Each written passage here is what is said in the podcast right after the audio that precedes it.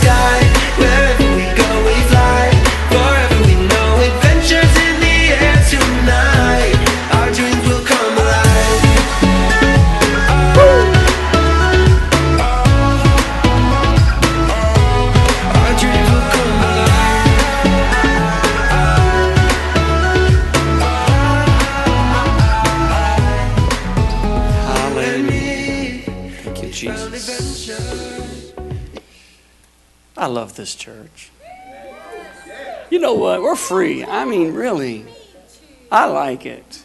Man, Layla, welcome back. I missed you.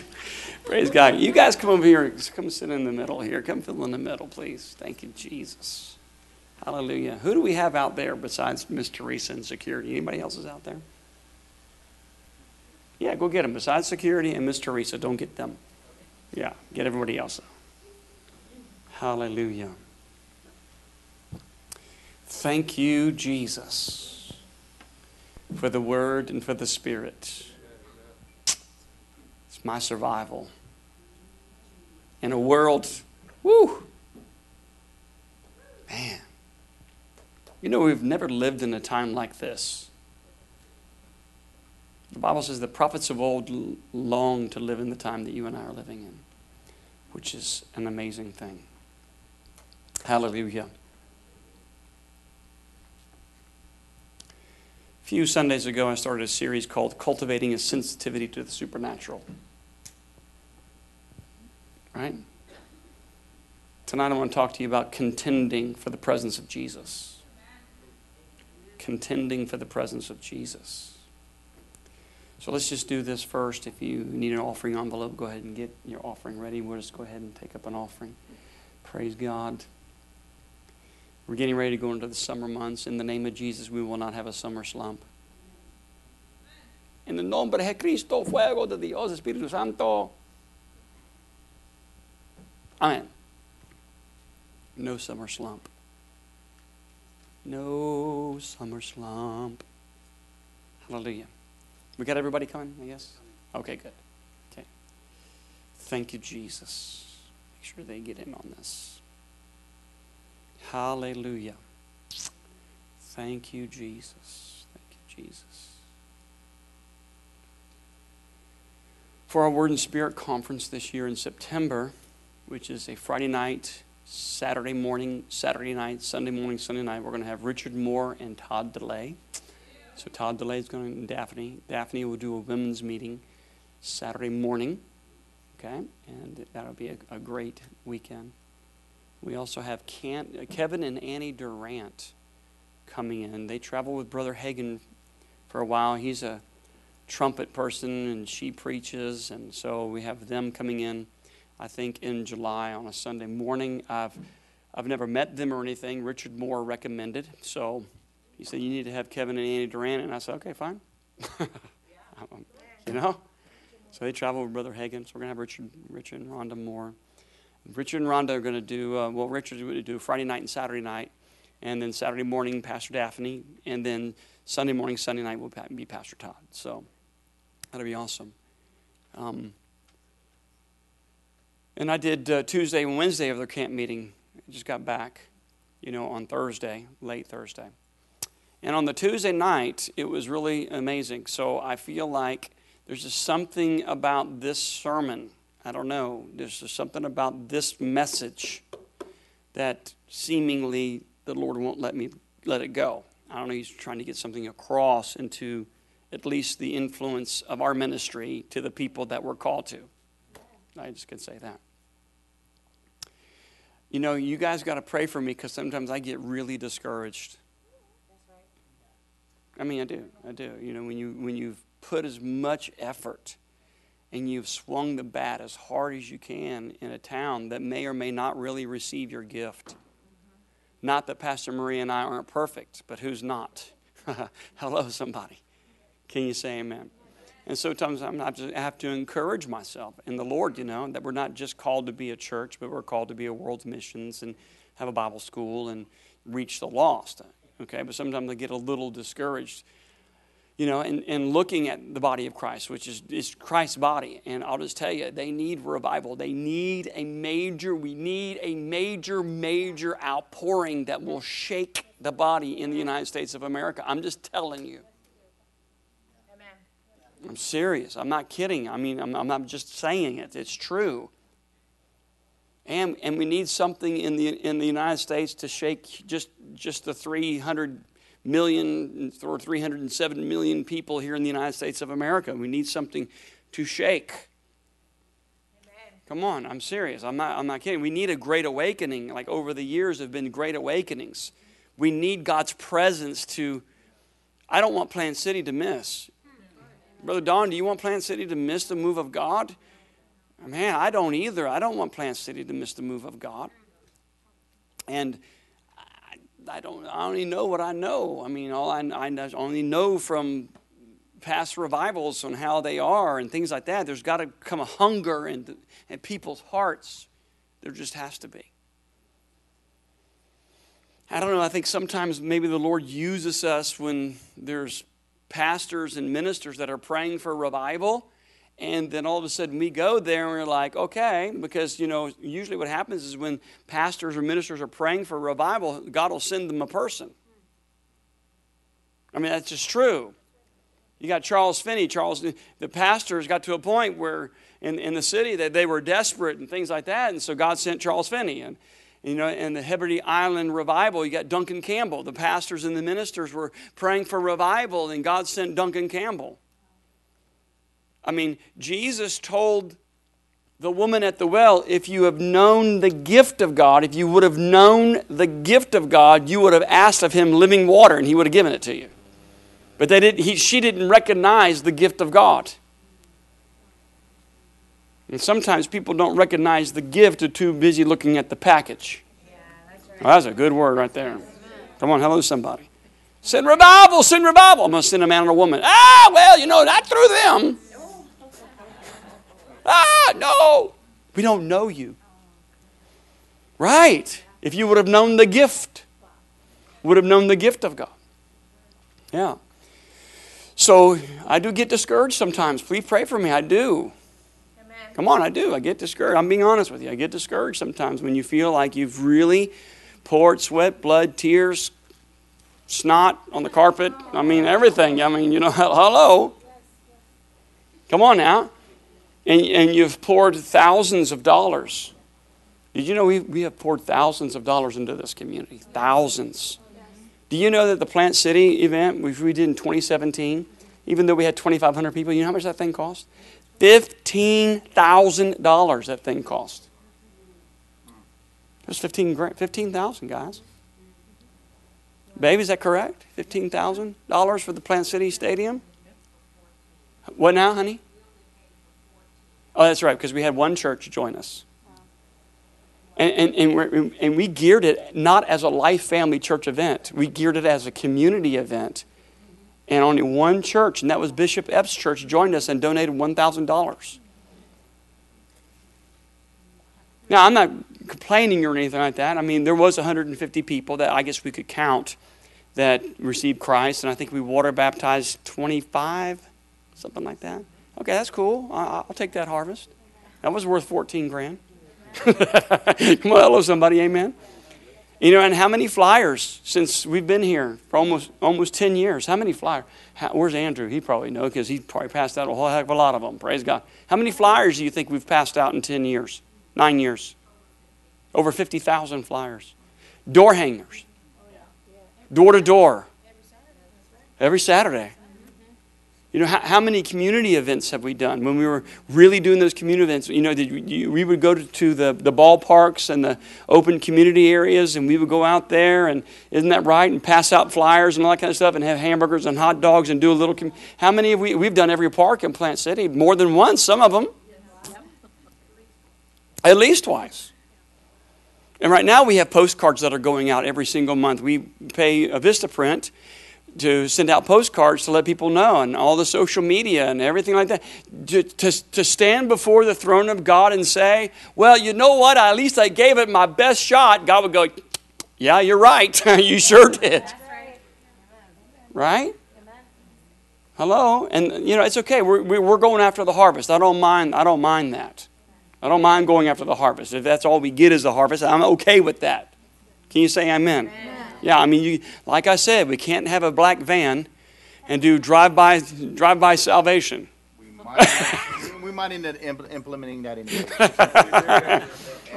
because those of you that have gone soul winning, how many of you people say, "I'll be there Sunday. I'll be there." Anybody, anybody besides me that they told me, "Yeah, I'll be there Sunday. I'll see you. Thank you for coming by. I appreciate you praying with me. I'll be there Sunday."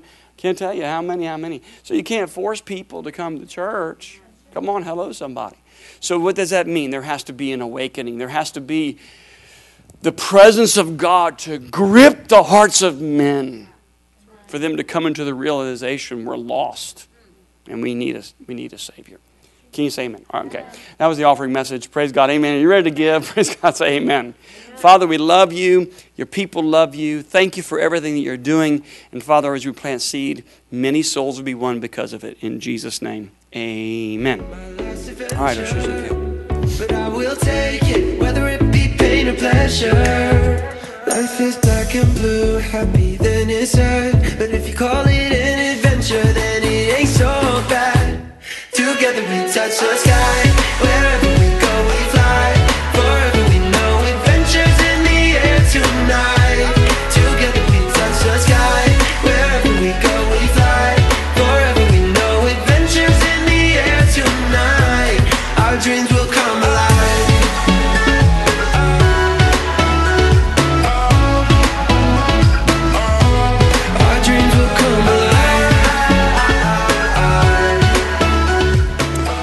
Your Bibles, if you would, please, to the book of Luke, chapter 24. Luke, chapter 24.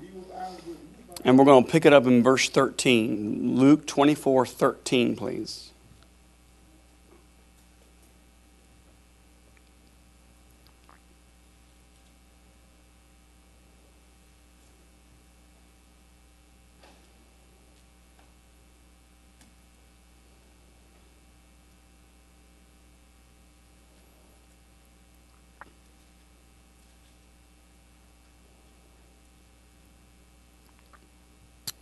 Luke chapter 24, verse 13. If you're there, say yay.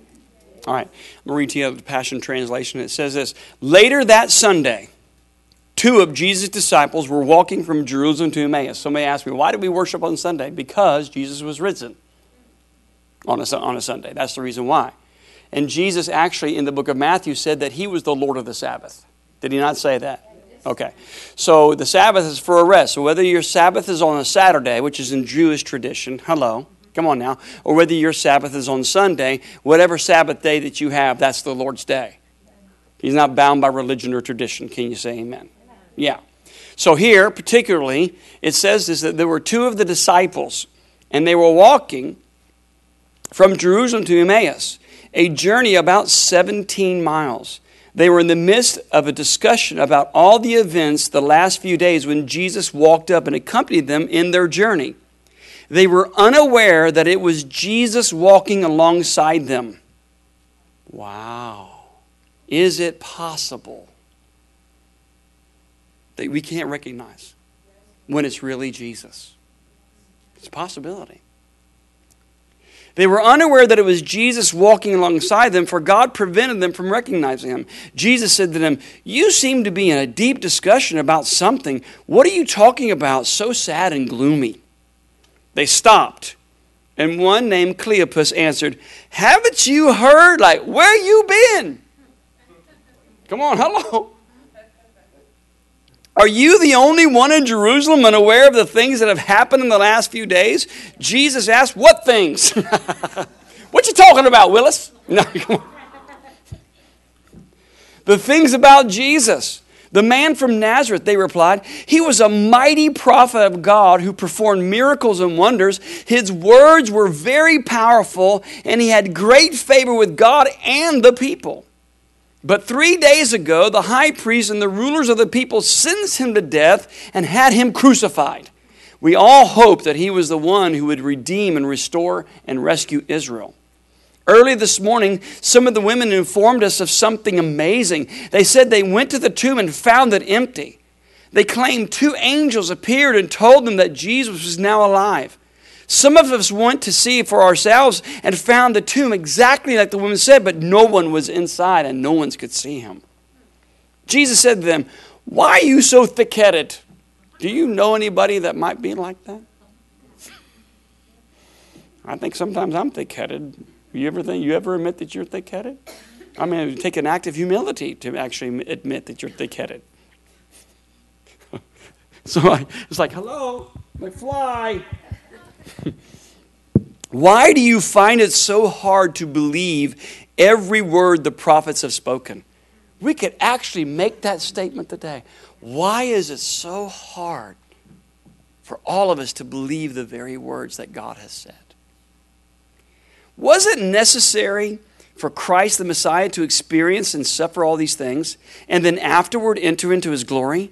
Then he carefully unveiled to them the revelation of himself throughout Scripture.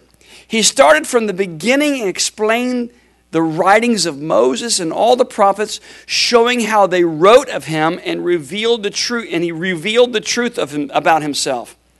As they approached the village, Jesus walking on ahead, telling them he was going on a distant place, they urged him to remain there and pleaded, Stay with us.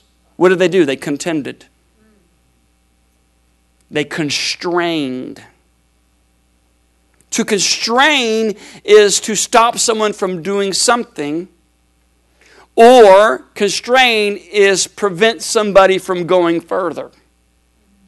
They constrained him. Now, how would that look today? Ever heard of the term afterglow? Nobody's ever heard of the term afterglow? I know, I know, I got some Rhema brothers and sisters in here. We understand afterglow. What is afterglow? It's the meeting after the meeting. It's the meeting when a whole bunch of people think that the meeting's over with and they leave. And then the meeting starts. It's the meeting after the meeting. Now, let me tell you, we've been a part of those kind of services. The meeting after the meeting, and that's when I've seen some of the greatest moves of the Holy Ghost. I remember when uh, Brother Hagin had visited Pastor Reggie Scarborough's church many years ago, and it was during the time that revival was really moving.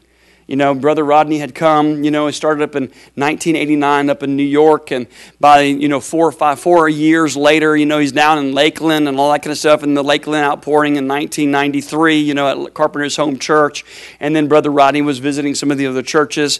And then Pastor, I mean, Brother Hagin started flowing in some of the gifts of the Spirit and started flowing with the joy. And I remember at Brother Reggie's, and all of a sudden it seemed like the meeting was over with.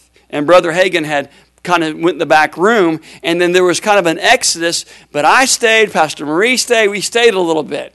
And then Brother Hagin came back out. And, and, I, and I think that was the first time I ever seen somebody dance in the Holy Ghost.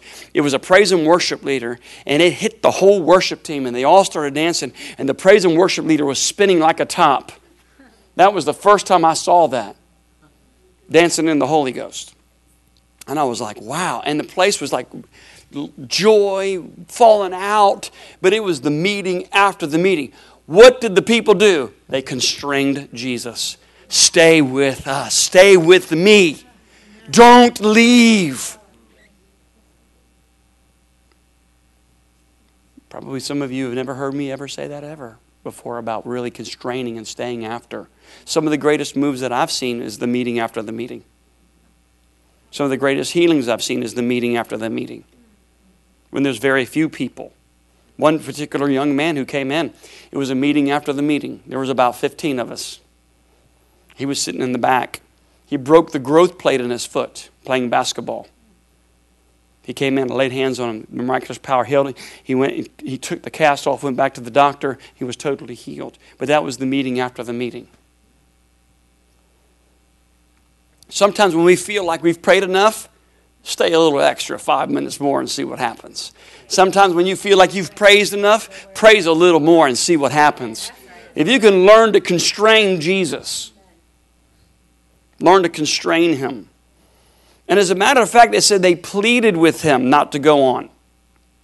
He said, Stay with us. It will be dark soon. So Jesus went with them into the village, joining them. So, number one, cultivating Jesus' presence in your life. You got to learn to constrain God's presence in your life. It's important. It's important that you develop that relationship, and you can't just have it in church, you have to have it at home. You have to learn to drink on the road, you have to learn to drink in your house. You got to learn when you go into your prayer closet, can you get drunk there? Hello? Just as much as you get drunk in the service. The number one, the number one thing that Satan will do to prevent you from going deeper with God is making you too busy. Come on, hello, somebody. Amen. He'll make you busy. He'll make you busy. I got to do this. I got to do this. I got So really it's distractions, distractions. It was the apostle Paul in the distraction of the messenger of Satan, which was a demonic spirit to actually cause an upheaval in the apostle Paul's ministry. Did you know that? The thorn in the flesh was not sickness. The thorn in the flesh was a messenger of Satan. The Bible is very, very clear on that. So there was delivered unto me a messenger of Satan to buffet my body. Well, what does that mean? That means this demon spirit would travel around following the Apostle Paul. And obviously, demons knew who he was because there was one time there were some Jewish exorcists in the book of Acts casting out demons, right? And all of a sudden, you got the Jewish exorcist, and the demons spoke through the man, right? Jesus I know and Paul I know, but who are you? I mean, there's only there's only two places in the Bible where people were streaking. That was one guy, and then the guy in the garden. Praise God, Amen. I mean, it's true, it's true. Walking through the streets with no clothes on. I wonder if there's an influential demonic spirit for all the nudist camps here in Florida. Praise God, Amen. Just got to take the clothes off. God, no, please tired of all the squirrels coming to my house. Because they've been scared off that property. They all left, scared all the squirrels. well, the livestock and the birds, they don't even go around that area. It's just too scary. No, you know, you got to learn to constrain. You got to learn with God's presence. It's important. It's important that you keep that presence. Bible says in 1 Corinthians chapter 3 verse 16, know you not that your body is the temple of the Holy Ghost. God lives in you. Say this with me. The God of the universe, of the universe makes, his home, makes his home, makes his abode, makes his abode inside, me. inside me. Now think about that for a brief second. If you really think about that, Monday through Friday, what you watch, what you see, how you talk, how you act during your during the day at work, Come on, hello, somebody. God lives in me. God lives in me. You, you say that for an entire week. God lives in me. Just start meditating on God lives in me. God, the God of the universe, the creator of all things, the, the creator that creates with his mouth, and the words that he says produce. Oh, hallelujah. Lives in me, lives in me, lives in me. God lives in me. God lives in me. God live. God lives in me. God, God Almighty, the creator the, the, the, magnificent one, the I am that I am, the El Shaddai, Jehovah Nisi, Jehovah Tsidkenu, Jehovah Shalom, El, Jehovah Jireh. Uh, he lives in me. He will always be there. He will always. I wonder if you could actually be depressed and have the God of the universe living inside of you. I wonder if you could be broke Come on now, if, you re, if we really believe, if we really believe, not that you don't have to fight discouragement. I'm not talking about that. I'm not, I'm not talking when depression is trying to come on you. Hello? There's a big difference if depression comes on you. But if it tries to come on you, hello, somebody, to cause discouragement. For what? So you'll quit. Backslide, fall away, not get around God. Brother Copeland said this. He said, God's like a triangle. He said, the top is God. When you first get born again, God gives you some latitude because you got your pampers on and you're growing. But watch this the closer you get to God, it leaves little room for compromise. How do we know that? Because Moses had an anger problem. Come on, right? He had an anger issue. Come on now. He, he's killed, he killed the Egyptian. Thought he was doing God a favor. He was commissioned of the Lord to deliver the Israelites out of the hands of the Egyptians. So he thought, I'm going to do it by the natural. And God intended to do it by the supernatural, right? So he killed the Egyptian, right? And then he ran for his life. Come on now, because now he's a murderer.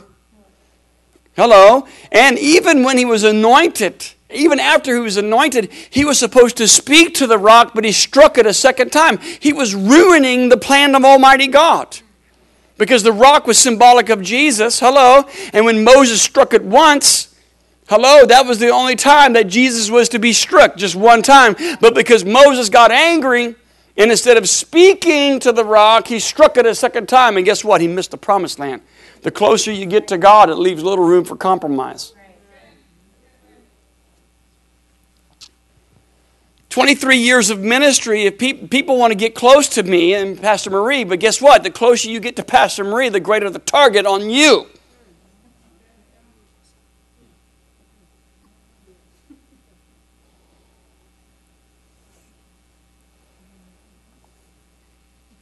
Lucifer was the third cherubim around the throne of God Gabriel, Michael, and Lucifer. And Lucifer turned out a flake. Judas was around Jesus, turned out a flake.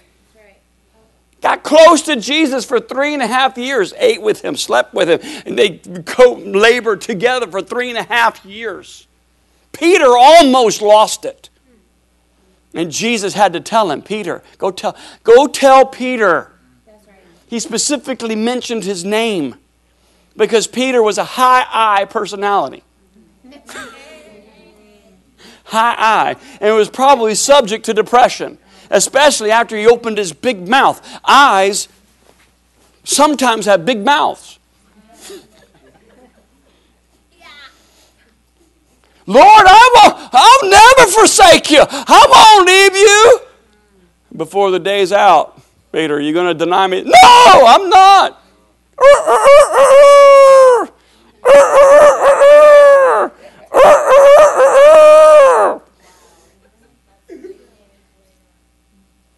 Come on, hello. No wonder G. Why? Because G. Watch it. Peter denied the Lord three times, and how many times did Jesus tell him he loved him?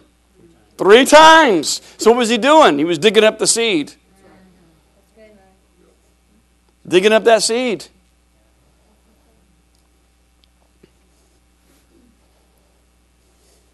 Mark, John Mark. I'll go, Paul and Timothy. I'll go. No, I go, Paul and Barnabas. I'll go. I'll go in the missionary journeys. The first sign of trouble, John Mark's like, I'm out of here. I don't like this rock throwing whip thing going on. Praise God. Amen. I am not a masochist. Wow.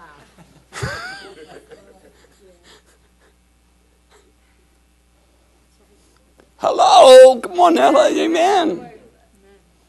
Amen.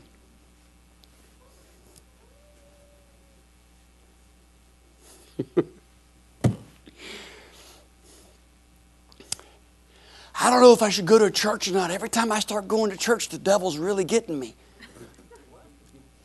I've heard that. How many people, how many relatives, how many, let me see your hand. Every time I get my life right with God and I start going to church, the devil's really after me. Well, sure he is because you're leaving his camp because he's got you already. Hello, somebody. Amen. Uh, sure he's going to come after you because he's already got you. And he don't want to lose you, so he's going to go after you because you're getting your life right and you're going to church and you're getting the word. Because if he, if you discover that the authority that you have over him, you won't be defeated in financially, physically, emotionally, maritally, or anything. And then he tells you the lie: don't go to church, don't go after God. I'll come and get you. Isn't that true? He'd do whisper in your ear, don't go after God. And then they start to convince themselves, every time I have to go after God, it seems like God, it seems like Satan just comes and gets me. Well, if it only dawned him, he's already got you. He doesn't want you to escape.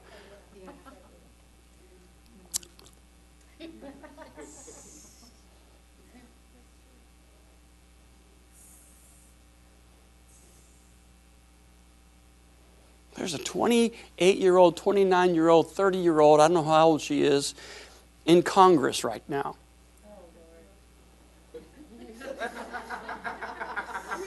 I read an article yesterday. This is what she said. When I moved into my New York flat, there was a switch above right where the sink was. So I went over there and I flipped the switch, and some monster was growling in my sink.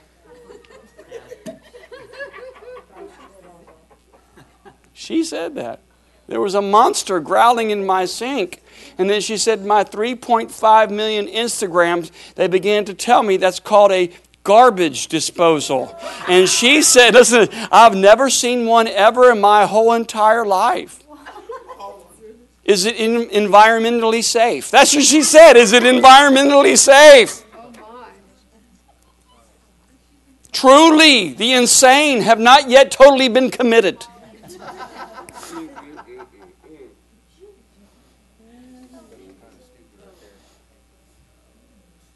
How dumb can you get and still breathe air?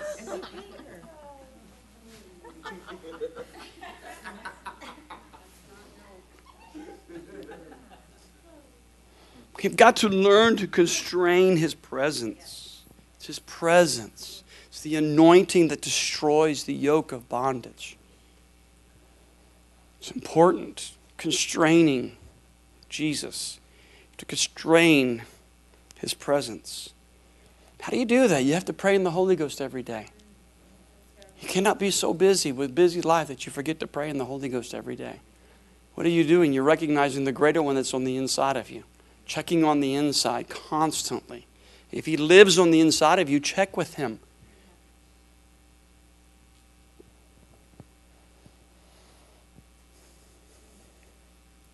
Always, every morning when you get up, invite the Holy Spirit to be a part of your daily life. It's important because it's the Holy Spirit that took the place of Jesus here on the earth. Holy Spirit, help me today. I need some help. What can I do? Lately, I've been thanking God on the inside. I've just been thanking, Lord, I just thank you that you preserve me. I thank you that you're protecting me. I thank you that you have a hedge of protection around me, my family, the church, the church members. Thank you, Father, for everything that you're doing. Thank you that I'm strong in my weaknesses. Thank you. Thank you for protecting me. Hello. And, and now I'm really beginning to recognize when the enemy is up to his no good whether it's with us or in the body or whatever it is. It's like, oh my God, he's messing, man. You, you don't think that Satan has assigned demons to prevent this ministry from going around the world? It's absolute truth. That is the truth. I've seen it. 23 years of ministry, I've seen it. Hello? But I got good news. There's also angels that have been dispatched. Praise God. And my Bible says there's more with us than there are with them. Hello, somebody. Amen. So I just say to hell with the devil. Praise God. There you go. And the demons. There you go. Resist him and he will flee from you in stark terror. Amen. If you want more God's presence in your life, then there are things in your life that you have to do. You have to develop your character, be a person of your word even to your own hurt.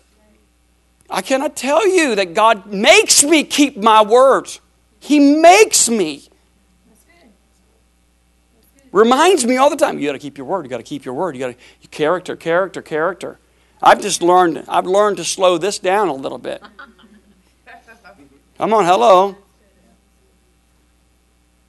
I can't tell you over the years on how many people have said, Oh, listen, I got this getting ready to close, and I got this deal really closed, and once I get this closed, and then we're going to send you a really big offering. And I'm like, Don't, don't, don't, don't! Don't say it!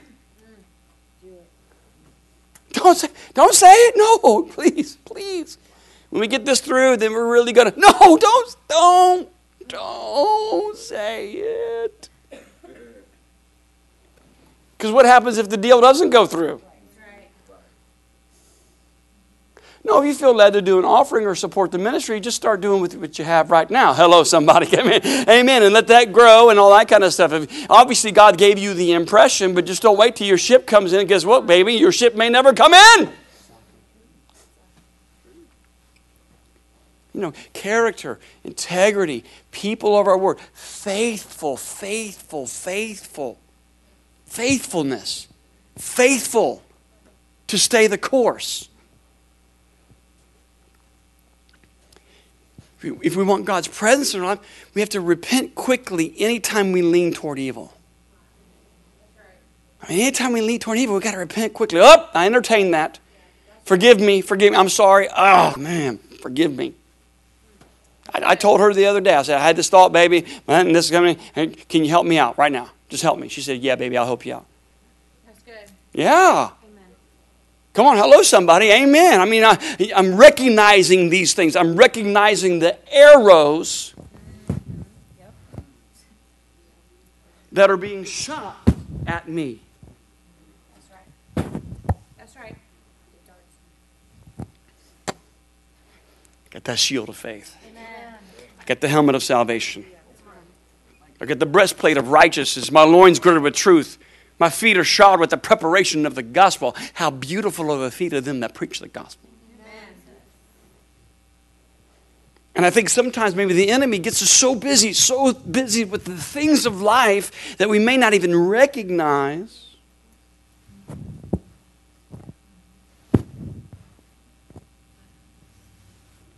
Oh, it's a good word. It's a good word. It's a good word. It's a good word.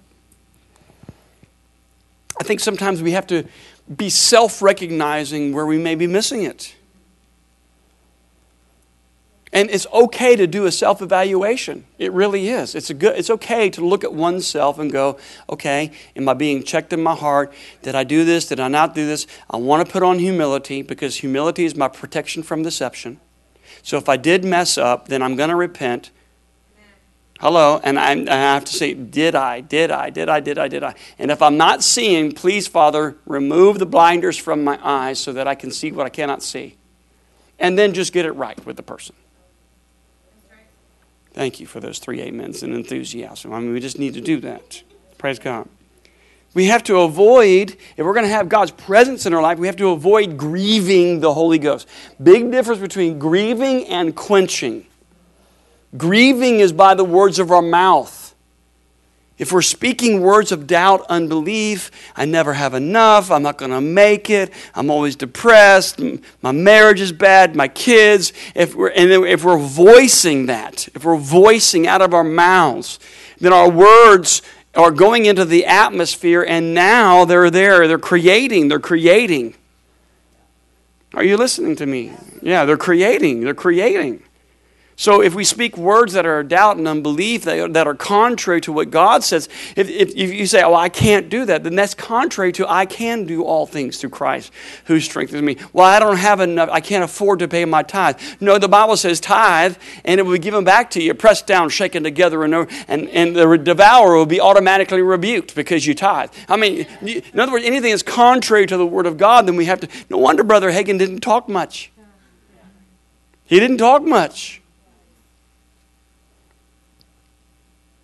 What are we creating? What are we creating? If, if, if, we're, if we're saying this, I'm just tired. I'm always tired. I just, I just, I'm just so tired. I'm so tired. When Sunday comes around, I'm just so tired, and I'm just so tired. I can't serve, and well, I'm just burned out in the church. No, you got burned out during the week. You got burned out during the week, and then you want to say you got burned out in church. That's not true. You got burned out. You were doing so much during the week, working and going out and starbucking and movie, movie going. You know, and everybody goes out to Starbucks and they all have a coffee and they get all the tables together and then like commingling and all that kind of stuff. And then, you know, and then and then when Sunday rolls around, oh, I'm just so exhausted. And then I just can't serve, so I'll just click off a PSO because I'm just so tired. You know, I'm just getting burned out in church. You got burned out during the week. Tell the truth. Come on, somebody. Amen. You were burned out during the week. And you decided to burn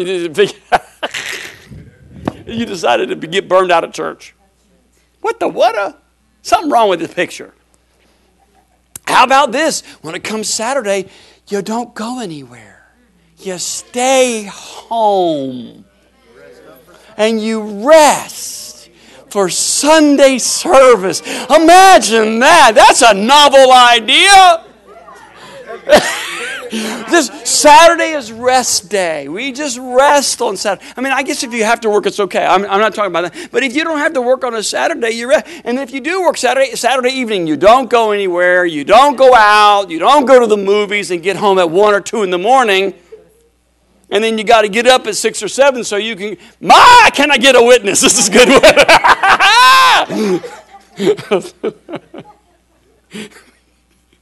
you won't be burned out of church. I'll just tell you that right now. Hmm, that's right. I guess my week was just so busy. Got up Monday morning, and then I had to go to a meeting Monday night, and then Tuesday, you know, it was a ball game and all that kind of stuff because they had the kids, got to pick them up and take them to the to the ball game, watch the ball game, and then Wednesday, well, you know, Wednesday I got to get up and go to work, and then I got jujitsu on Wednesday and dan- you know Zumba, and then and then Thursday came around. My God, Thursday. Well, I might take be able to take a break on Thursday, but sure enough, I'm going to go to the Avengers Endgame on Friday night and Saturday night.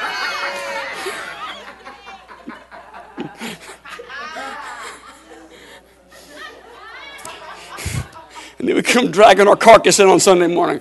What happened? I'm just burned out serving in the church, Pastor. I just can't serve today. I'm just burned out. I just got burned out. Why does God always get leftovers? Oh! When he said, Seek ye first the kingdom of God and his righteousness, and all these wonderful provisions and all these wonderful things that's been provided by the cross will be given unto you.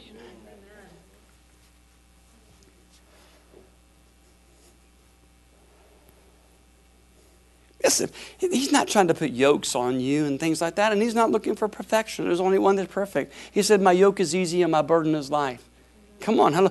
But maybe priorities need to be adjusted sometimes. And maybe the Lord is getting the second, second leftovers and all that kind of stuff. And really, and we're trying to convince ourselves that, you know, it's, it's God and Sunday that's causing the problem in our lives when it's really that we're just too busy during the week. And we've got so many things going on. Man, I wish I had a friend in here tonight. Praise God. Amen. Avoid quenching the Spirit of God. How do you quench the Spirit of God? Quenching, let me tell you the word, it's 1 Thessalonians 5.19, quench not the Spirit. To quench means this, to still, to quiet, to repress, repress, to extinguish, to put out. So in other words, when he starts prompting you, listen, slow down a little bit. You know, you don't have to be so busy during the week. Come on, hello, you know, rest up. Oh, no, I'm just going to go and do this, and I'm just going to do that. And, you know, I, re- I really want to move in your life. No, that's okay. I'm, I'm good. I, I, I got my own relationship with God, Holy Ghost. Telling the Holy Ghost you got your own relationship with God. That's, a, that's an amazing thing. He's trying to prompt you. You need to kind of adjust this a little bit, change that a little bit. You know, do self examination a little bit, make some adjustments. I'm just going to urge you lovingly to grow. You imagine that? God really encouraging us to grow? Past ourselves and help him and with others? Yeah. He's going to encourage us to grow. And God's not going to help, hold us accountable for what we do know, but He certainly will hold us accountable for what we know. And if we know what to do is right and we don't do it, it is what? It's sin. Yeah. So when you got like five years of LCU or you got RBI under, there's no excuse. And you got two years of Rhema. I got two years of Rhema and I got uh, six years of LCU. Praise God. Amen. That's eight years of Bible college. Praise God. Amen. And three books later. You don't think God holds me accountable? Oh, He sure does. But He's also merciful and kind and gentle and forgiving? Absolutely, if I really repent from my heart and desire to do what is right. It's called working your salvation out in fear and trembling. Another thing you have to do in your life is not only, you know, like contend for his presence, but you got to contend for faith. We are a faith based ministry. The Apostle Paul, we preach the word of faith. Hello. That doesn't make us better than anybody else. Come on now. Is that's just our camp. We're of the faith, word, spirit camp. That's who we. But if you take that lineage and it goes to Brother Hagin, and it goes with Reinhard Bonnke and Benny Hinn and Maria Woodworth-Etter and Jack Coe and A.A. Allen and John Wesley and Charles Finney and all the way. It goes all the way back to the disciples. You take that flow. You take. We are a ministry of the word and the spirit, not just the word only. And it's not just marshmallow cream word either.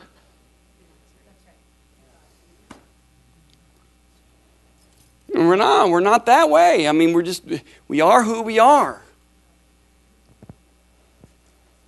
But here's the cool thing the blind see, the deaf hear, the lame walk, demons come out of people. Come on, hello, somebody, amen. And there's the miraculous that comes along, and then there's also the joy of the Lord.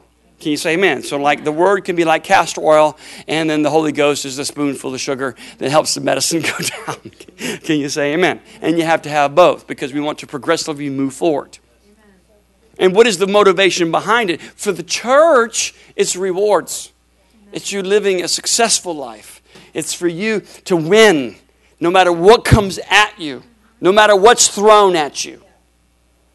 And believe me, there's a lot of painful things that are thrown at you. Some at a day on a daily basis, some on a weekly basis, some on a monthly basis. Come on, hello. A lot of painful things. And, and maybe some discouragements and maybe even some disappointments just thrown at you. And most of the most of the time it's caused by others around you. Amen. Family members and children and grandchildren and co-workers and bosses and just whew.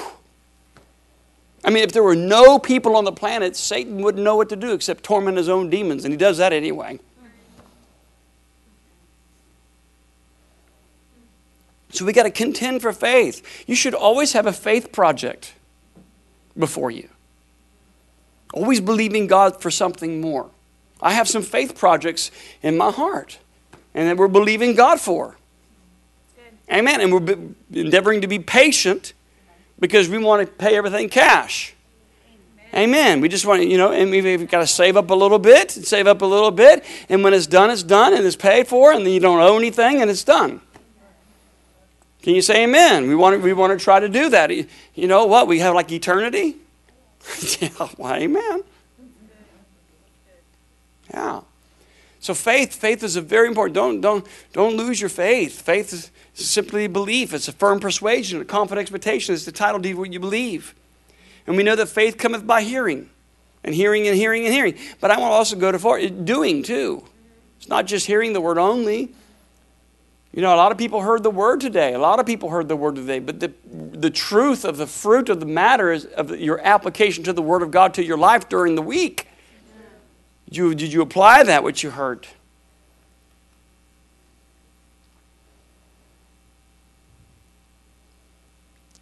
Faith is seeing into the unseen realm. There's two realms there's a natural realm and there's a supernatural realm. We have to learn to live in both realms.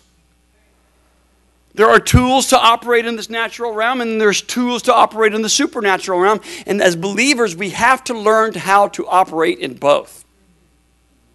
Because we're spiritual people first. We have a mind, will, and emotions, which is our soulless realm, and we have a body, physical body.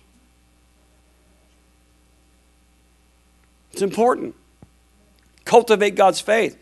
It's not, you can't be pleasing to the Lord unless you operate by it, by believing Him. Amen. I mean, you've done everything that you know to do to stand. What do you do? You stand, right?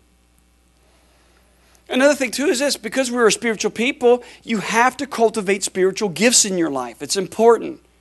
He encourages us to learn how to operate in that. I've, t- I've said this to you before. Many of you operate in a gift of faith, and you don't even realize you are operating in a gift of faith. I say, what do you mean? Have you ever in your life, like everything you touch turned to gold? It was like, man, things are just clicking. I mean, I make this degree. Wow. And then all of a sudden it seems like it just kind of mellows out, and you're thinking, my God, did I miss God? Did I backslide? No, you were actually operating in a gift of faith. Hello, and you didn't even realize it. When we go on the mission field, we operate in a gift of faith every single year. We step over into that. What do you mean? We have to believe God that the missionaries that are coming with us, nobody will get killed. Thank God. nobody will get sick. Hello? That, and then we got to believe God for everything to be at home okay. Then nothing happens while we're away. Nothing happens to the house, to the church, or whatever, and to our family members. Hello. And then we just got to believe God on top of that for the miracles and the signs and the wonders to happen. Then we got to believe, believe God for a big harvest of souls. And then we got to make sure that we got to believe God for all the finances to cover everything so we don't go in the dark. Hello. Or in the red, whatever you're going to call it, right? Don't want to go in the red. And then we got to believe God with everybody else is believing God because they left their job for nine days and they got to have their finances taken care of. it's a gift of faith that's going to do that. Come on, hello, somebody. In the natural, you think that, money, people, ministry, business, everything goes smooth. Nobody dies. Nobody gets sick. Nobody ends in the hospital. Nobody keels over. Family, hello. And then finances for the ones that you believe God because the people that are coming on the mission field really were believing God. Hello, and then they got to leave their job for nine days and make sure that they have a job when they come back. Hello, somebody. That would take a gift of faith. I'm just going to tell you right now to believe God for all of that. And then when we step over it, it's almost like peace comes on us. Just peace. It's like you're walking in peace because it's way beyond the natural mind. It's way beyond. And suddenly you got peace and joy. Everything's going to be all right. Woo. So cultivate. Listen, words of knowledge, knowing in the future what's coming know what's coming. We need to enter into that body, at least this body right here. I don't know about the rest of the body, but this body right here. Start stepping over into the word of knowledge, which is present and future, well, which, which is actually a word of wisdom, where God begins to show you. Begins to show you. So I didn't make an announcement, but I think I can make an announcement now because I, I checked with some board members. Next year, we're not going to have a team. We're not going to go on a mission trip next year. A team wise. I'll be doing a crusade, but I won't be having a team come with me. Me and Todd are going to hook up with Daniel King, and we're going to at least do one crusade. Why are you going to do that? Give everybody a break. You have one year to save your money. Hello. Save your money. Why you all look a disappointment? So, but we're already thinking about where we're going to be going because I got to make some trips this next year to some other foreign countries to see if a door will open up. Got to go scout. Hello. Do you know there's only 45 people coming on this year? Did you know we had over 80 people in the last few years? Something, okay, maybe people need a break. They might need a break. Come on, hello. We're, I'm going to Burma in November. Me, Todd, as far as I know, we're going. I talked to Daniel. He's like, hey, listen, I just want to verify that. It just takes two days to get there. Two days to get to Burma. It's on the border of China, Thailand, and India. It's halfway around the world. I wish I could breathe in the water. I, but probably wishing is not going to do it, but all things are possible to that believes. I got a pool, I can practice. Praise God, amen. But you know what? I probably should get to walking on water first before I decided to go. and then I could walk to the Dominican Republic. Praise God. Amen. Oh. Hallelujah. So next year we're not going to do it. We want you to save your money. If you really want to go. Why y'all look at y'all look disappointed? Y'all look so disappointed. Well, you know what? We have to be led by the Spirit of God. And I canceled. I can't, can't I didn't cancel. I counseled. yeah, we canceled. Well, the team, the team, the team, though, the team. Hello, the team. We, we got to figure out where we're going, what we're going to be doing. I'll, I'll throw this out. We may be going to Panama in 2021. Okay, so I got a connection in, in, in, Panama. And so I may be taking a trip in March of next year to Panama to see if that's a potential. And it's going to cost more. It's going to cost more.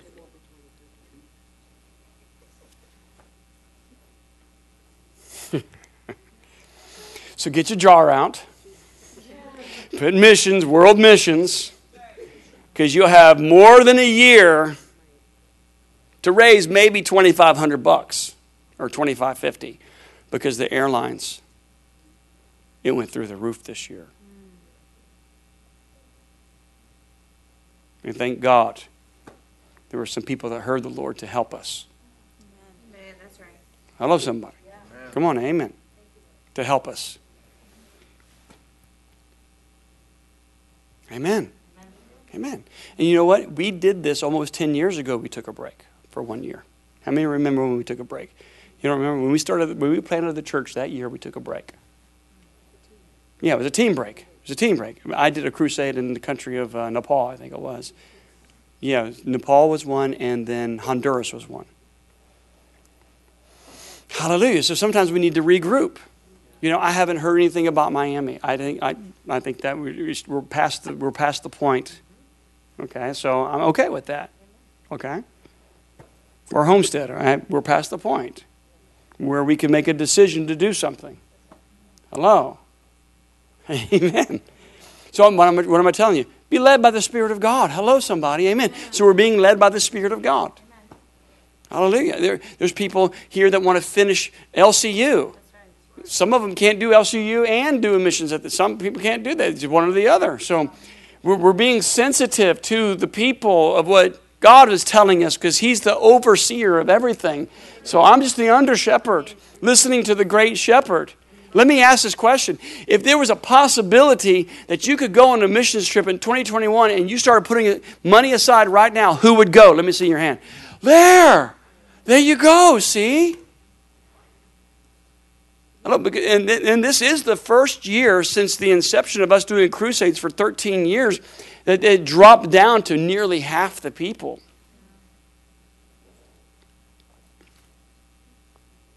Hello. Amen. I mean, Pastor Todd is taking a whole entire group to Israel next year. So we missed that. We miss all of his team. Come on, hello. And there's others that have said, so we're just going to be sensitive to the Holy Ghost. Amen. Just re gear. And then now we're going to start promoting 2021. Panama is awesome. You would love Panama. I've been there several times. They have America's Bridge, they use American money. I mean, it's that would be a great trip. That was like one of my first ones. Panama was an awesome, awesome, awesome trip. They have the military base there. You know, that's where Noriega got ousted by the Navy SEALs. Hello, come on, hello, somebody, amen. And yeah, it's, it's really cool. So we will see if that is a door that's open. I actually, the cool thing is, is it was George and Mariella Marino.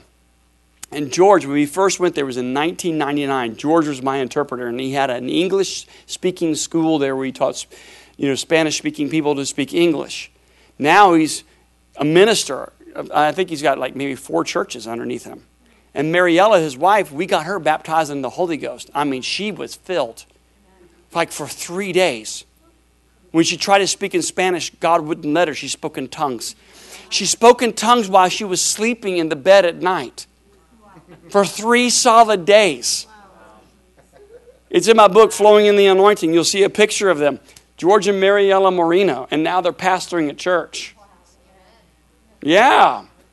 So you never know. There's always, and I've had it in my heart to go to Panama. I talked to Daniel King. I said, "What about what about Panama?" He said, "I'd like to go back to Panama." He's done a crusade in Panama. He said he didn't have a connection. He asked me, "Do you have a connection?" I said, "I believe I do."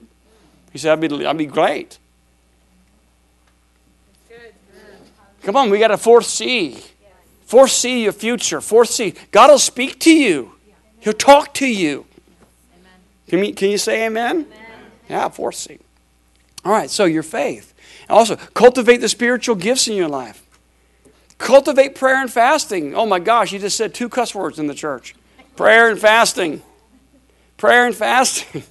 prayer and fasting. We're going on a 20, I'm calling for the church for a 21 day fast. 21 day fast.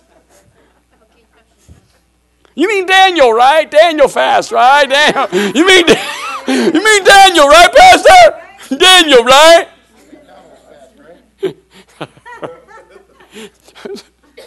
I don't know where people come up with it. Well, I feel called to a fast. What was it? Netflix, Pastor. I've been called to called to fast and Netflix. I mean, the, the subscription's up next month, and I wasn't going to renew it anyway. Pray the Lord, and God's God's called me. God's called me to a Netflix Netflix fast. Praise God. Ah, that cracks me up. God's called me to fast TV. I have heard so many. If you've ever used that term, shame on you. That, that is not a fast. God's called me to fast coffee. That might be a fast, yeah. that would be. oh my God.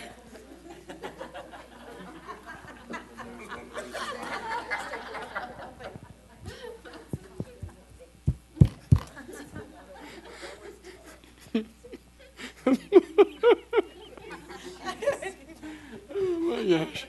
How, how many of you would be, would be obedient to that?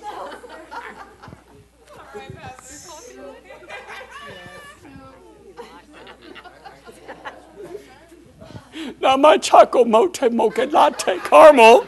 No, not that. Come back next Sunday.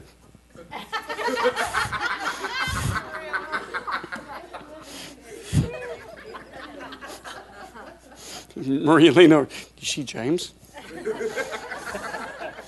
Did he pick up a devil during the week or something? No, I'm fasting coffee. It's a coffee devil. Praise God. Pray for me, Pastor. What's the matter? I'm having withdrawals. Really? Drugs, alcohol? No, coffee. Pray, pray for me. oh my gosh.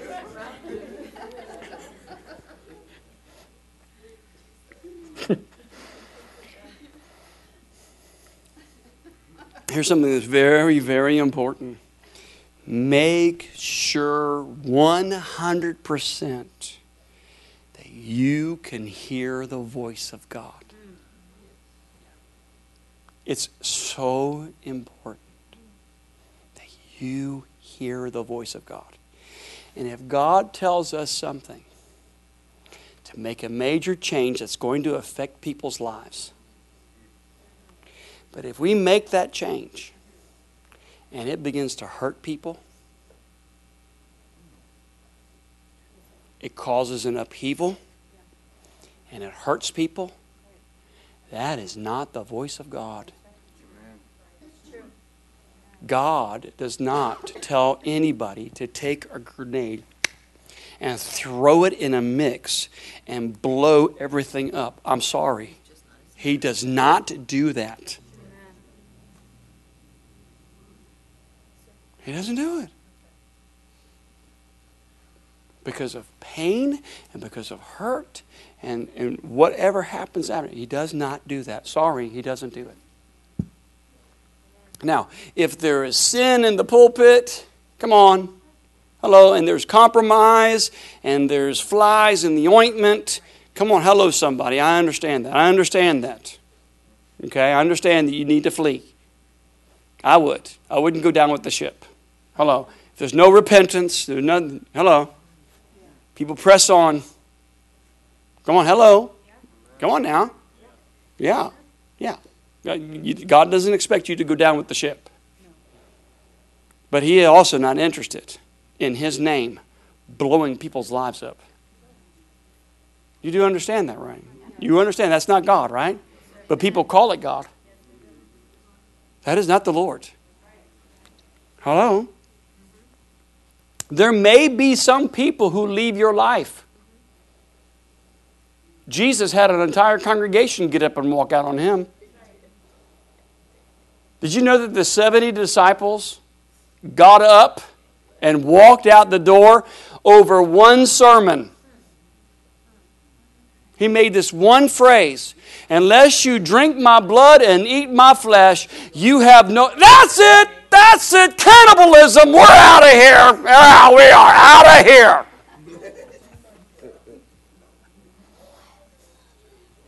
He turned to his disciples and said, Are you going to leave me too? Well, Lord, this is just a hard saying. And then Peter hit his knees. Where are we going to go? You are the only one that has the words of life.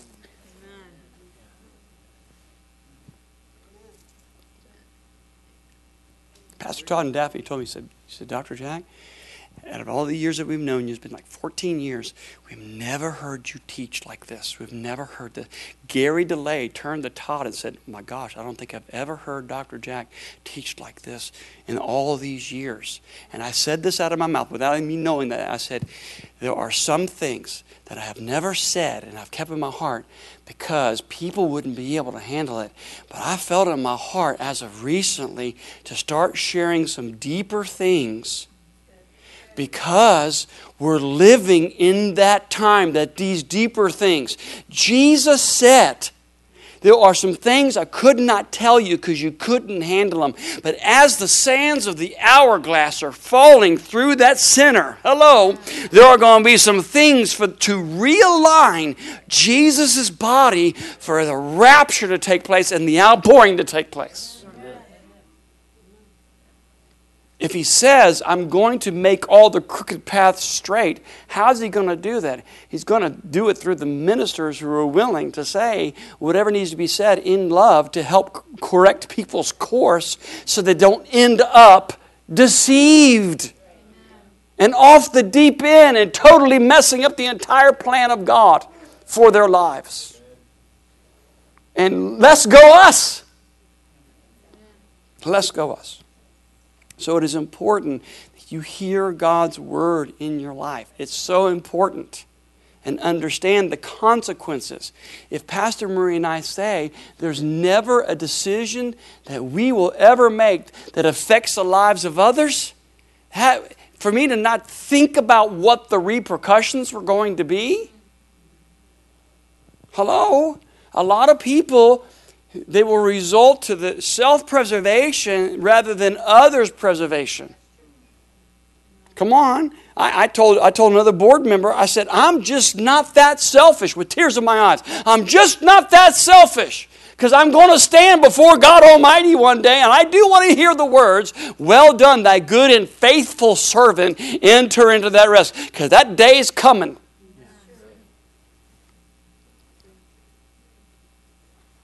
I don't want to be that selfish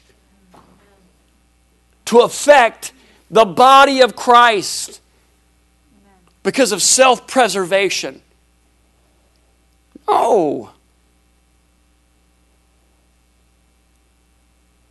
Maybe I just, am I thinking differently or is it biblically to do that?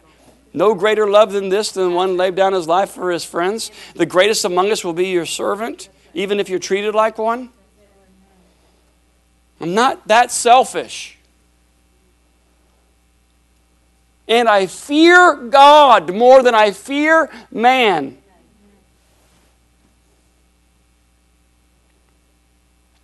You're going to start hearing these messages coming forth from these men and women of God that are full of the Holy Ghost and full of the Word. What is it going to do? It's going to bring alignment. Truth always brings alignment, even if it's painful, because we're living in a time where people do not know what truth is.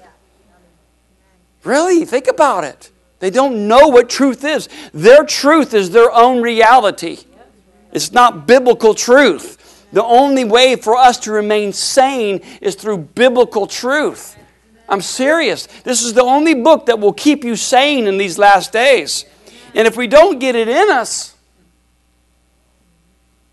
you won't know what a garbage disposal is. I'm serious. You won't know. You'll think it's some environmental hazard that has radiation or something like that. True? I mean, even Caesar or whoever it was, Pontius Pilate, even Pontius Pilate inquired, What is truth? Indicating that he may not have known what truth really was. Or he wouldn't have asked the question of the one who is truth standing in front of his face. What is truth? Here I am. I mean, really, think about it. Think about it. I want you to think about it. What has kept you sane in this insane world? What will keep you sane from you not losing your mind and ending up in a straitjacket in an asylum somewhere? Has it not been this? I mean, the trials, the tribulations, the pain and the hurt and the disappointment and family, relatives and friends and things like that that aren't serving the Lord today and things like what has kept you sane? What the word? Absolutely. This word has kept you sane and will keep you sane. When people are going insane, and making decisions. Do you know it's an insane person who says you can legally kill your child out of the birth canal? And I recently heard in that state a man, watch this, killed his girlfriend and unborn child. Watch this. And he was only charged for killing one. How many anybody hear about that? Besides me. You heard about that, right? Yeah. That is insanity. It is insanity for a doctor out of the birth canal to stick a tube behind the neck and shove it into the brain and suck the brains out of a brand new baby girl or boy and say it's legal to do that and be okay with it as they clap their hands and with smiles on their faces.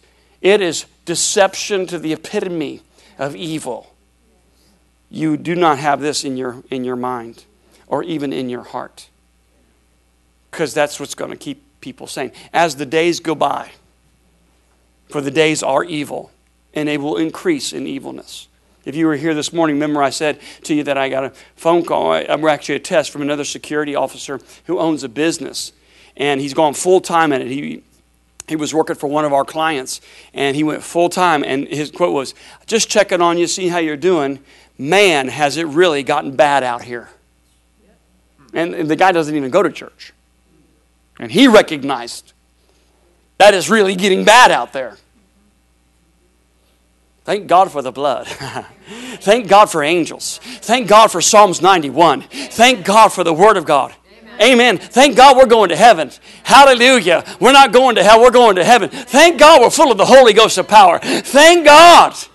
Amen. That your faces shine like the face of God. That your faces shine like angels. Where they look at you and see something different about you. Come on, hello. I, I get on the plane like this. And I get stares because everybody else is in their pajamas.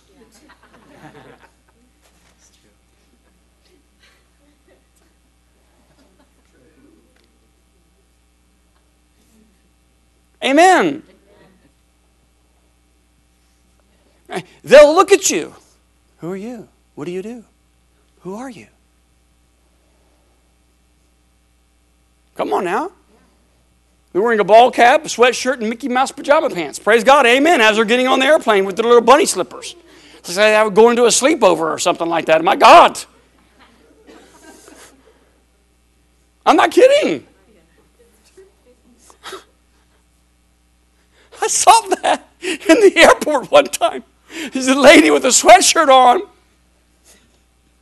Mickey Mouse pajama bottoms, and bunny slippers walking through the airport. It's like a double take.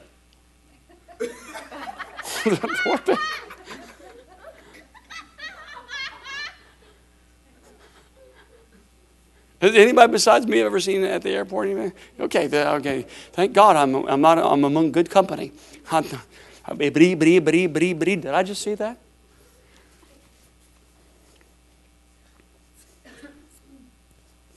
I had one lady tell me, because you know I wear cologne and I look nice and a diamond ring and all that, that nice, and I got my shoes and everything like that. And this is what she said to me. She said, "You're either a successful businessman or you're a homosexual."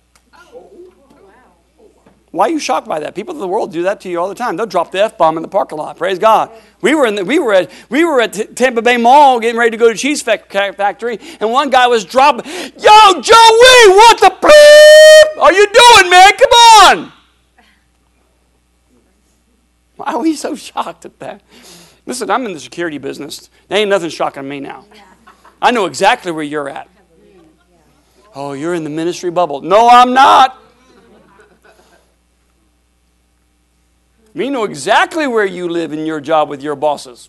Hmm. I'm not, I'm not a pastor, just, you know, what do you do? I cut the grass. No, Brother Don cuts the grass. Praise God. Thank God for Brother Don cutting the grass. Oh, you're just in your prayer room praying and fasting for eight hours a day. Nope.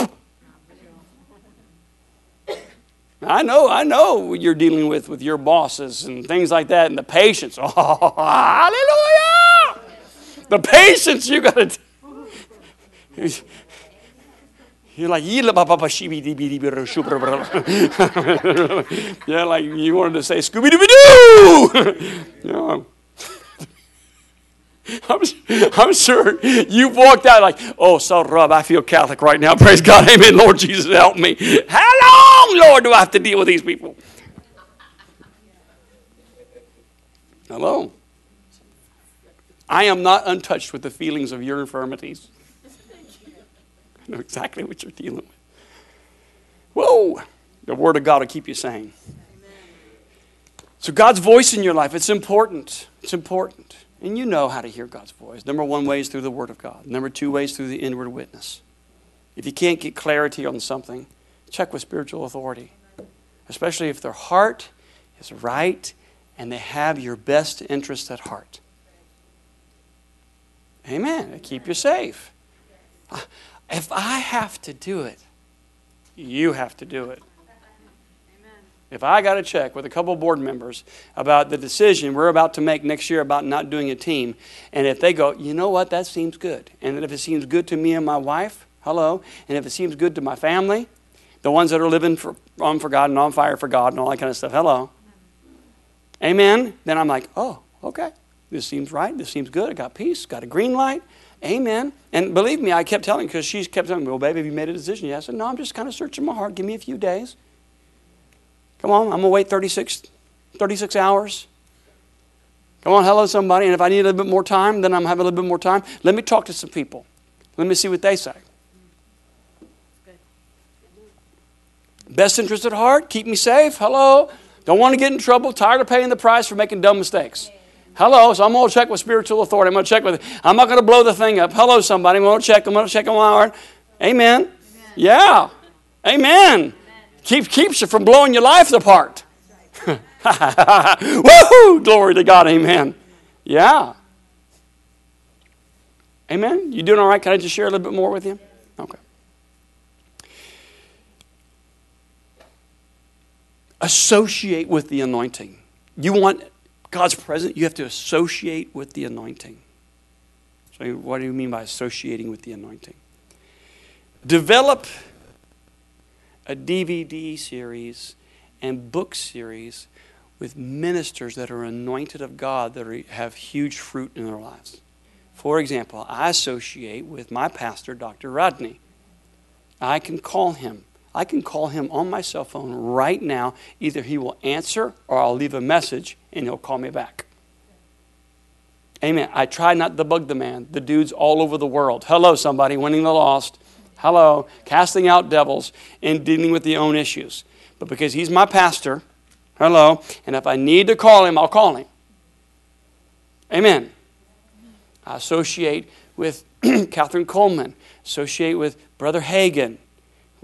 Every Sunday morning, she will put Brother Hagin on, or Dr. Dufresne, or Pastor Nancy, the Word of Faith, on, on, on, her iPad in the bathroom while she's putting on her makeup. Hello. In my bedroom, I have the Word of God playing. In my prayer room, I have worship music playing. Hello. I talk to the Lord every day. So my lineage is Dr. Rodney, which goes back to Brother Hagin, because I don't know if you knew this or not, but Dr. Rodney was an instructor in Rhema, South Africa.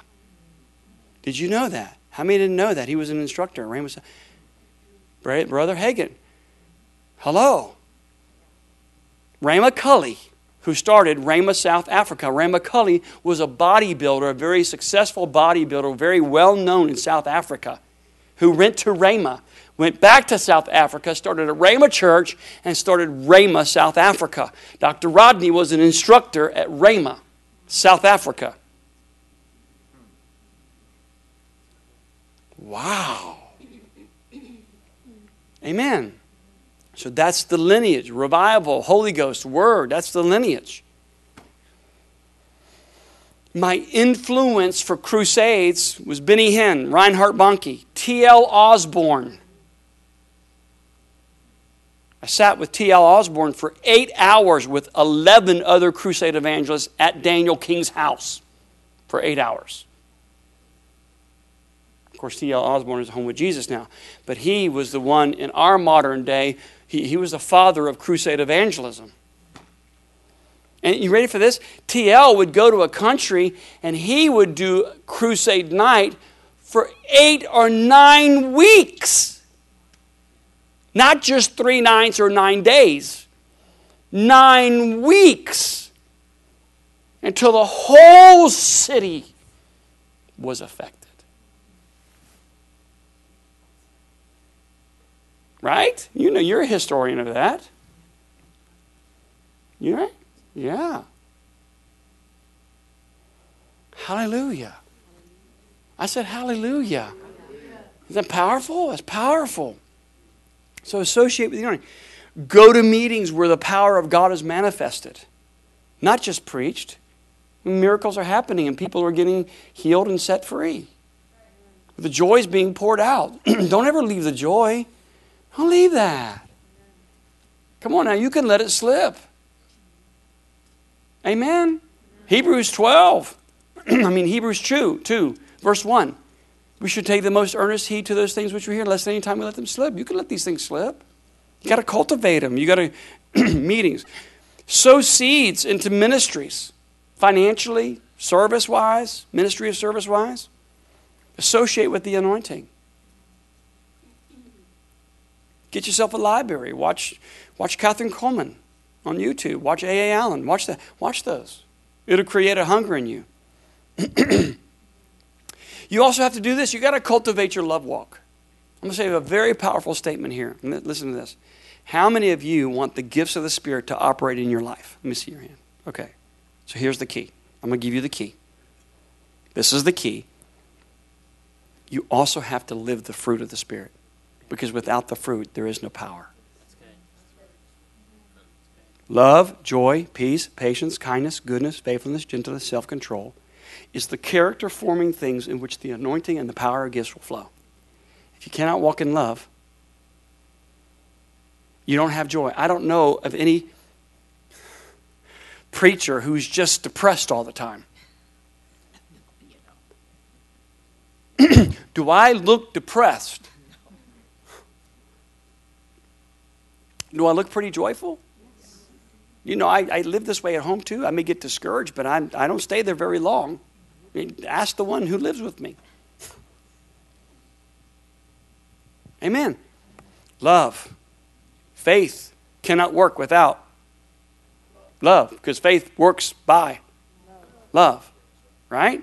Yeah. Without faith, you can't have the gifts of the Spirit because you got to believe that the gifts of the Spirit are there. They're a gift to you. That means it's given. Once God gives you a gift, He doesn't take it back. So the gifts of the Spirit operate by the fruit of the Spirit. How does the fruit, fruit of the Spirit come to life? Through the trials and tribulations which Jesus said you would have. Why are people trying to escape trials and tribulations? Jesus said, In this life you will have trials and tribulations. The key to getting through trials and tribulations is operating by the fruit of the Spirit. Come on.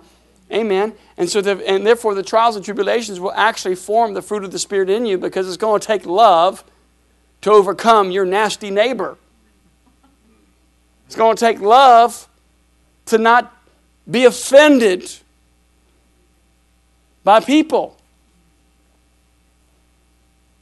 We want, I want to flow in the gifts love, joy, peace, patience, kindness, goodness, faithfulness, self control enters you into the nine gifts of the Spirit three utterance gifts tongues, interpretation of tongues, and prophecy. Three revelation gifts word of wisdom, word of knowledge, discerning of spirits. And three power gifts the gift of faith, the working of miracles, and the gifts of healings. The fruit energizes the gift.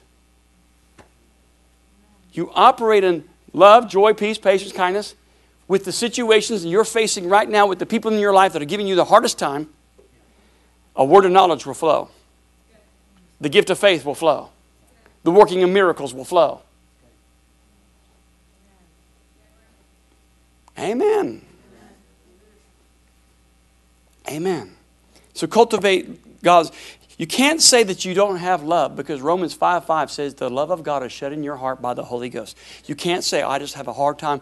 I just I have great difficulty loving people. No, you don't. You're not allowing that love in you to flow out of you. That's all it is. You've corked it up. You corked it up.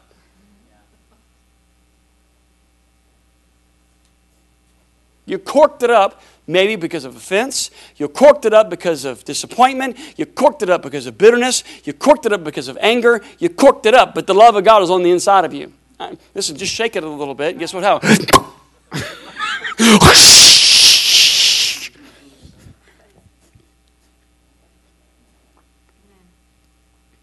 These things I shared in Texas, you should have seen the people's faces. I never, never, never, never, never, never, never, never heard that before. Amen. Hallelujah. Okay, the last one cultivate God's hunger. You got to cultivate God's hunger in your life. A hunger for God, put it that way. Yeah, cultivate a hunger for God. Matthew 5 6, if you hunger and thirst after righteousness, you'll be filled.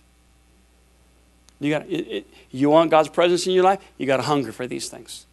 You got to hunger it. Got hunger. Got hunger. Psalm 63 is probably one of the most powerful chapters on the hungry of God because it's, it's King David crying out to God how hungry he is to see the power of the Lord in the sanctuaries. He's seen it before, that his heart thirsts after God day and night. In the night watches, in the day, he's, he's just constantly pursuing God with hunger. Let me read to you Psalm 63 out of the, the Passion Translation. It'll show you, and we'll close with that, it'll show you the, the, the passion behind David's heart toward his father. No wonder God said he's a man after my own heart. Psalm 63. Listen to this. O God of my life, I'm lovesick for you in this weary wilderness. I thirst for the deepest longings to love you more, with cravings in my heart that can't be described. Such yearning grips my soul for you, my God. I'm energized every time I enter your heavenly sanctuary to seek more of your power. Isn't that an interesting statement? Every time he goes to church, he's energized to see what God's going to do and how God's going to speak to him. It's not out of duty, he can't wait to get there. I'm energized every time I enter your heavenly sanctuary to seek more of your power, to drink in more of your glory or your presence. For your tender mercies mean more to me than life itself. You think about it. King David, who was an adulterer and a murderer, and he's saying, God, your tender mercies toward me. Have you heard me say this? Who can fathom the mercy of God? Where am I getting it? King David. Where am I getting that? For your tender mercies mean more to me than life itself. How I love and I praise you, God. Daily I will worship you passionately with all my heart. My arms will wave to you like banners of praise. I overflow with praise when I come before you, for the anointing of your presence satisfies me like nothing else. You are such a rich banquet of pleasure to my soul. That's his mind, will, and emotions. I lay awake each night thinking about you and reflecting on how you helped me like a father. How many times have I said to you in the last few weeks, there are times I walk out my front door and I lift my hands toward heaven and I see the moon and stars and I the tears in my eyes and say, Thank you so much. How many times have you heard me say that? Where am I getting it? Right here. I, there is, there is an organization to my madness. There is something that's, that I'm saying, that there's substance behind what I'm saying to you. What it's the word. Hallelujah. I lay awake each night thinking of you, reflecting on how you've helped me like a good father. I sing through the night under the splendor of your shadow, offering up to you my songs of delight and joy. I sang a new song and Pastor Todd. He, the theme of his thing was greater glory, and I sang a new song about greater glory. It was awesome. It was off the chain. I used to, I stirred myself up to happiness. With passion, I pursue and cling to you because I feel your grip on my life. I keep my soul close to your heart.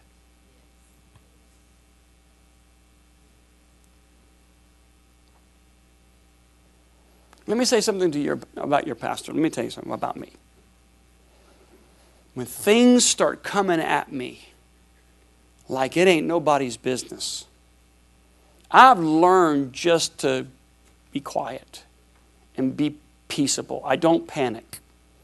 Because sometimes just so much will come at me like crazy. And when it starts coming from everywhere, like I said, when them arrows, whew, coming, they're coming from everywhere, coming from everywhere. Now, I haven't always done this, but I've, I, when it starts coming at me like, oh, and it's when it's overwhelming, then I just, I just start, you know, I just start, okay, all right, this is good. It's going to be okay. Everything's going to be okay. Everything's going to be all right. Everything, God's going to work it out. Everything will be all right. It's not my fault, not your fault. Not, come on now. Hallelujah. Amen. Everything's going to be okay. He's got the Lord. That, uh, this is where I can say, because I'm, at, I'm keeping my peace and joy, that I can say that God's got this. Because I have peace and joy. I'm not in panic mode. I'm not like going to lose it. I'm not losing my mind. I'm not, I'm not getting into fret not, and getting into anxiety. Hello? Or depression or anything. I'm just like, okay, it's coming at me like, it's coming like a banshee of hellions coming at me. I'm just going to tell you right now. It's just coming at me. Well, okay, all right. I'm going to step over here and just be peace and joy. It's going to be okay. It's going to be all right. It's going to be okay. Not that I don't have to fight off discouragement. Not that I don't have to fight off quitting and saying, forget it. Come on, to hell with the world. Anybody ever, anybody besides me ever been there? Come on, hello somebody. Yeah, okay. yeah, so I get over here and I was like, okay, it's going to be okay. Everything's going to work out. The Lord's done it for me in the past. He's going to do it now. He's never failed me in the past. He's not going to fail me now. Amen. If I, if I need to check my heart to make sure everything's okay, okay, and if I uh, repent, if I need to repent, if I need to talk to somebody, need to ask for forgiveness, I'll do it. I'll do it. I'm going to humble myself before the mighty throne of God, and He will lift me up. I'm going to, I'm going to maybe I did something. Well, just let me share this with you. You probably can relate to this. Okay, so White Sands, okay, where we have one of our clients, all right? So I'm standing there, and one of the people that were working there says to me, We have a client here that possibly has a warrant for their arrest. I'm like, Oh, okay. So then I said, Well, do you have a picture of them? They said, Well, you know, we can, I don't know, maybe we'll get you a picture now. Well, this person decided to contact the owner because I said, once they're released or they go AMA, I will probably call Plant City to have them come and pick them up. Right? So this person, it's I'm not going to tell you if they're there or not there, but this person kind of threw me under the bus and said that I actually crossed the line. So I got called in from the owner. And they said, Well, we kind of feel like you crossed the line. And I'm like, Well, can you explain to me how I crossed the line? Because I wasn't going to call the person while they're here. There's HIPAA laws and there's laws that you know keep them whatever because they're in a facility to get better. But once they leave, they're no longer a client. And now they're going into society. So I began to explain to them if they have a warrant, they have a felony. Hello. And now we're going to release them into this community where we're trying to keep a good reputation with the police department and the community. So the head person says to me, well, you know, we, I, that's very commendable. Turned to the owner and said, That's very commendable that he was actually thinking about us. But this is what I did. Hey, listen, if I cross the line, please forgive me. I'll own it. And then I walked out and I thought, I didn't cross the line because here's the deal. What if that person is let loose? They go murder somebody in somebody's house because they're whacked out on drugs or whatever. And then all of a sudden they want to make this place a refuge and they get checked back in. Because, see, in our laws say this that even police can't go in there without a special warrant. They have to get a special warrant. Even the FBI, the CIA have got to get a special warrant before they can actually go into these type facilities to arrest somebody. So watch this. I wasn't wrong. Come on, hello, somebody. Really? You think, okay, yeah, well, yeah, he was trying to really, mm-hmm, okay. Because when they said to me, well, they said that you said that you were going to call, you know, and, and the police, I said, no. And then he hands me the email, and I read the email. I said, well, yes. I I said that, but it wasn't until the person was either released properly or they decided to leave the facility and go into the community. But if I crossed protocol, please forgive me, I own it.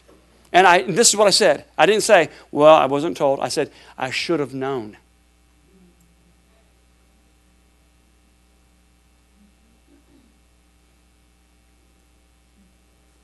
So, what is that? Somebody tell me what that is. Humility. So, humility is my protection from deception because we could all fall into deception somehow, some way. So, humility. Hello? And if I know that my conscience is clear, come on, hell, you don't think God's going to get my back? Absolutely. And then, as of recently, the owner said, You're the best thing I ever made, the best decision I ever made for this place. Come on, hello, somebody. Amen. So, God always, listen, the book of Romans says that God is just and He's a justifier to them that love Him. Somebody look that verse up for me, real quick. God is just and He's a justifier to them that love Him. I believe it's in the book of Romans, and then we'll just cl- we'll close out with this. Okay? So, cultivating a hunger for God, hungering. So, while you're looking that up, I'm just going to go down the list here constraining God's presence in your life, constraining faith in your heart, constraining spiritual gifts, uh, constraining prayer and fasting, cultivating prayer and fasting, hearing God's voice in your life, uh, associate with the anointing, cultivate your love walk, and cultivate a hunger for God. Eight things. So, what verse is it? Romans 3:26. Romans 3:26. What does it say? To declare, I say, at this time, his righteousness, that he might be just and the justifier of him which believeth in Jesus. So, any situation you're in, whether it's a court case, whether it's with your employer, listen, God is just. And He's a justifier. He's a good, just God. And He will justify you, hello, even with your employer because you know Jesus' name. You love Jesus' name. So if anybody treats you unjustly, you have a justifier. Come on, hello, somebody. Amen. That will treat you justly. Can you say amen? Okay, I hope, I hope this helps you all tonight. Amen. It's only 8.35. Praise God. Amen. Or is that 9.35? It's 8.35. Wow. Blessed are the short-winded, for they shall be heard again. It's a miracle. My God, we didn't last till 10 o'clock on Sunday night. Hallelujah. Come on, stand to your feet if you would. Does anybody have any questions about what we were talking about tonight? About anything? And you're like, hmm, okay. Is there any questions about anything we are talking about tonight? Does anybody have anything you want to ask about the anointing? James. You know something that kind of popped up to me whenever we were talking about how the Lord's going to make the crooked path straight. Me coming from a construction background, the first thing that popped in my head is it's always a messy thing. It's never anything done easily. So it, when, like, if we're carving a road somewhere, there's trees in the way, they got to come down. There's mountains in the way, anything in the way, we got to either go through it, over it, under it. So with it, with it being, a, it's not going to be an easy job. It's, it's going to have to actually be. Mm-hmm. It's got to be done. Remember, remember I said this morning that you can't get any oil until you, there's a crushing? Isn't that right? Did I say that this morning about crushing, right? Can't get any oil out of the olive until the, the oils until the olives are crushed. You can't get any new wine until the grapes go into the vat and they get trampled upon. Amen. Hallelujah. Let's move this out of the way, will you, guys? Come on, lift your hands. Let's worship the Lord. Thank you, Jesus. Hallelujah. Thank you. I, I, man, there was a really mature word today. I'll just tell you. I mean, it was one of them Sundays where the, you, there's correction, there's. So sometimes you just need a good drink afterwards. Praise God. Hallelujah. I mean, really, a lot has been said today. Amen course corrections. But you know what? We just can't have just the word without the oil. It's the balm of Gilead. The balm of Gilead. That balm that soothes. Oh, hallelujah. Thank you, Jesus. Thank you, Jesus. Thank you, Jesus. Thank you, Jesus. Thank you, Jesus.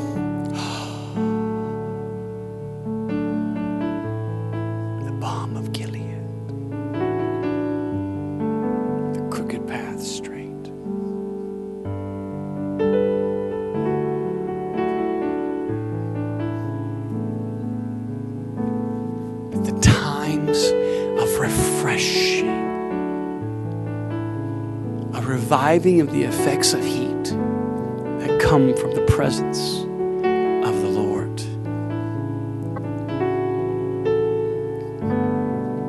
Hallelujah. Let me have the young people come up here. Young people. Come on, kids. I want to pray for you guys.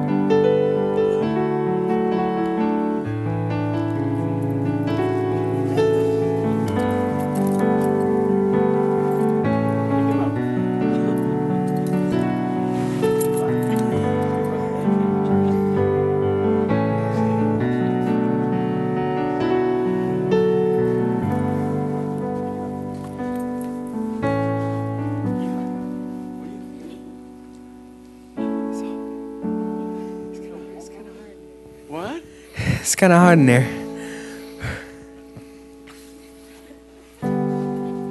Wonderful. Lexi, come here. Pick this one up too, right here. You know, when you used to be in the world, you used to like you used to be a sipper. I mean, you just you you were you just you would just sip a little bit at a time. Oh, whoa! Save to serve. Yes,